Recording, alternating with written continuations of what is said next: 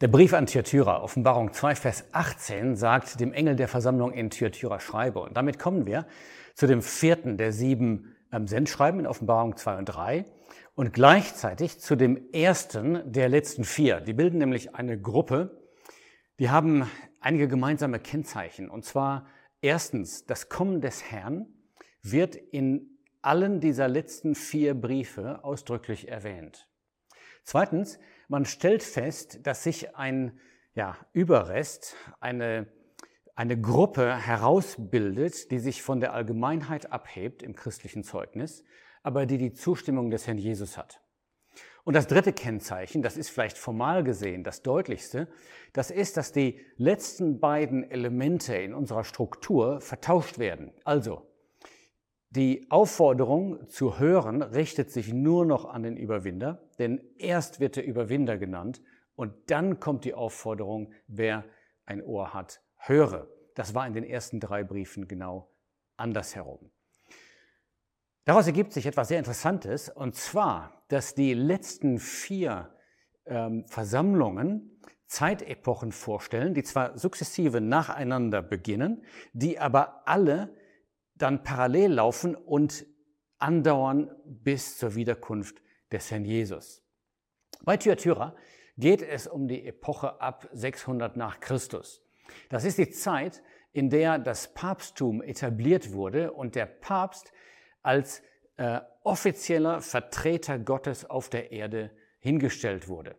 Das habe ich jetzt erstmal nur so in den Raum gestellt. Ich muss das natürlich begründen, aber ich hoffe, dass wir das gleich aus dem Text heraus sehr klar sehen werden. Und die Frage wird sein, wie denkt Gott über diese Zeit des ja, finsteren Mittelalters, diese Zeit, in der das Papsttum äh, sozusagen das dominante Kennzeichen war im christlichen Zeugnis.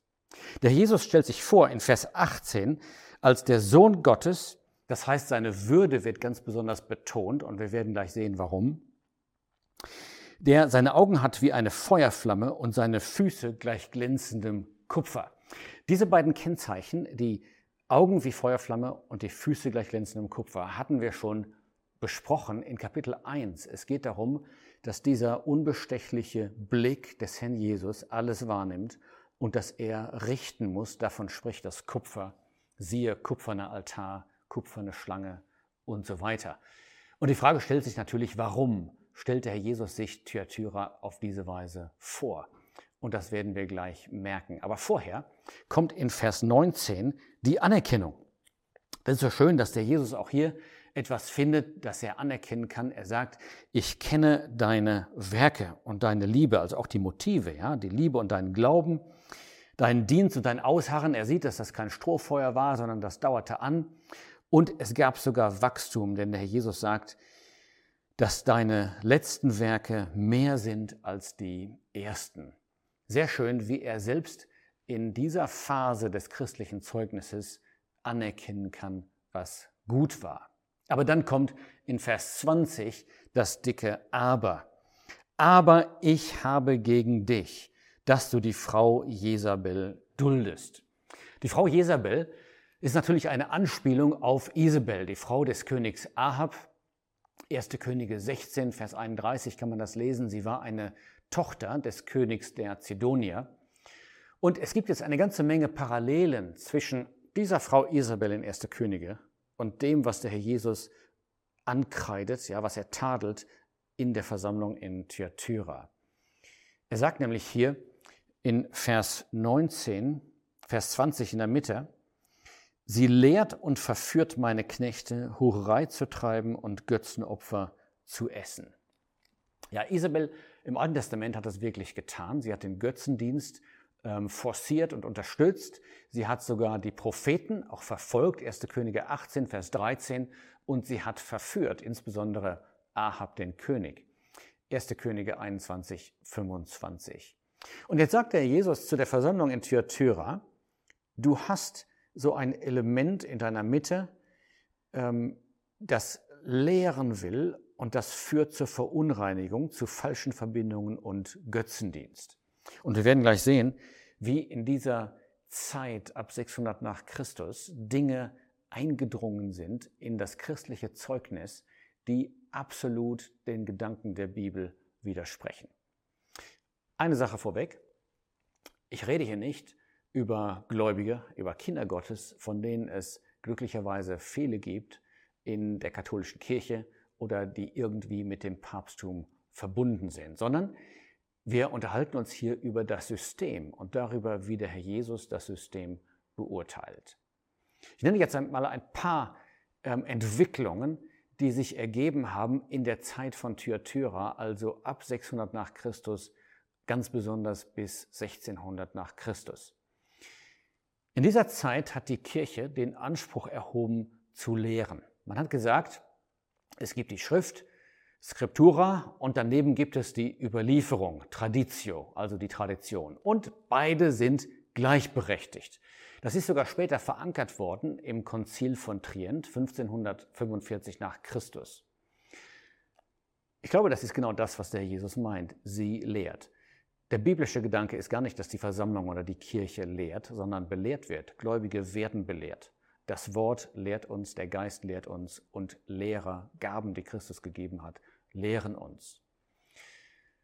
Und dann gab es viele weitere Entwicklungen, die gegen die Bibel sind, zum Beispiel ähm, die Dekrete über die Eucharistie, die Lehre der Transsubstantion, ja, dass das Brot sich verwandelt in tatsächlichen Leib Christus, der Wein in tatsächliches Blut ähm, Christi und dann ganz markant die Marienverehrung.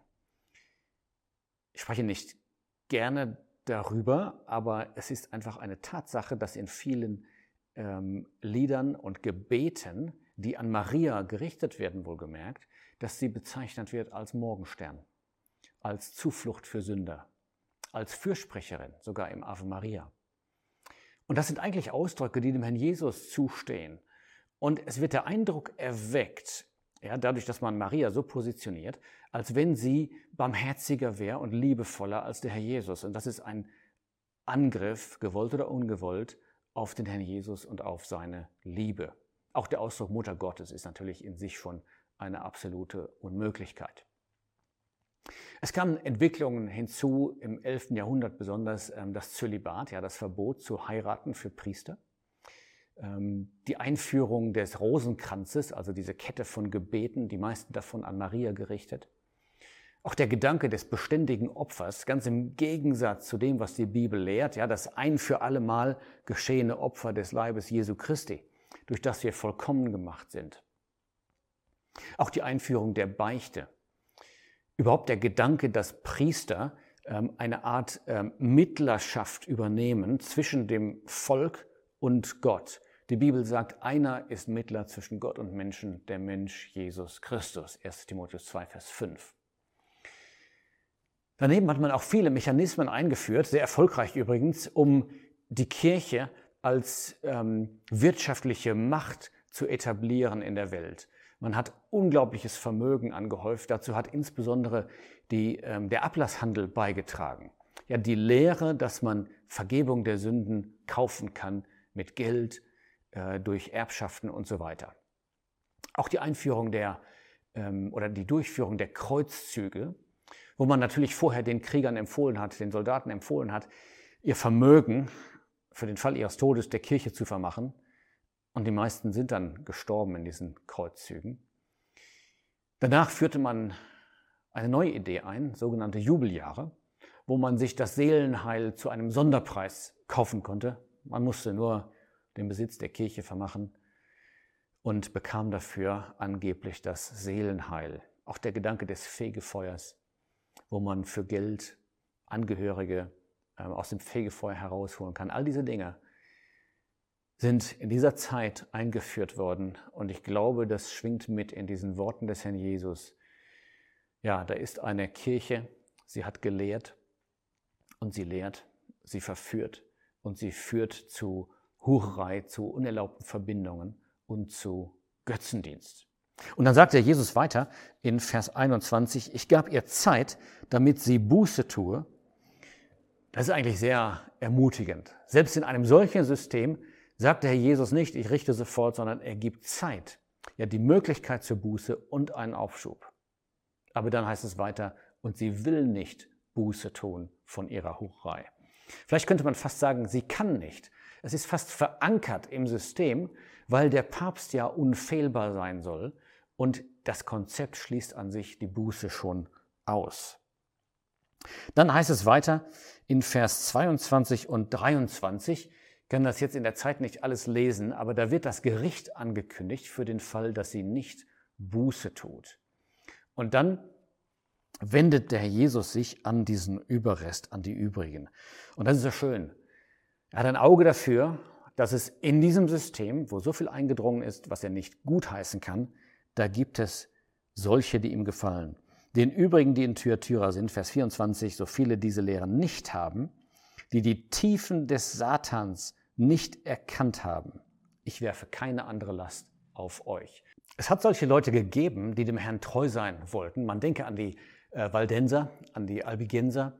Das waren einfache, aber treue Gläubige, die geflohen sind ja, in die Berge in Frankreich und in der Schweiz, um ihren Glauben zu leben.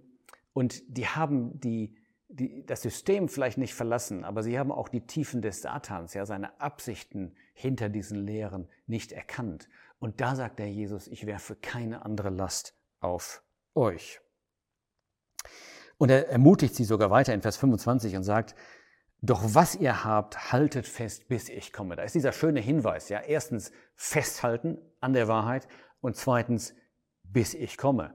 Das ist diese Hoffnung, die beflügelt.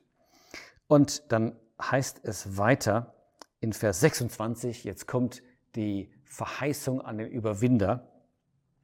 Wer überwindet und meine Werke bewahrt bis ans Ende, dem werde ich Gewalt über die Nationen geben.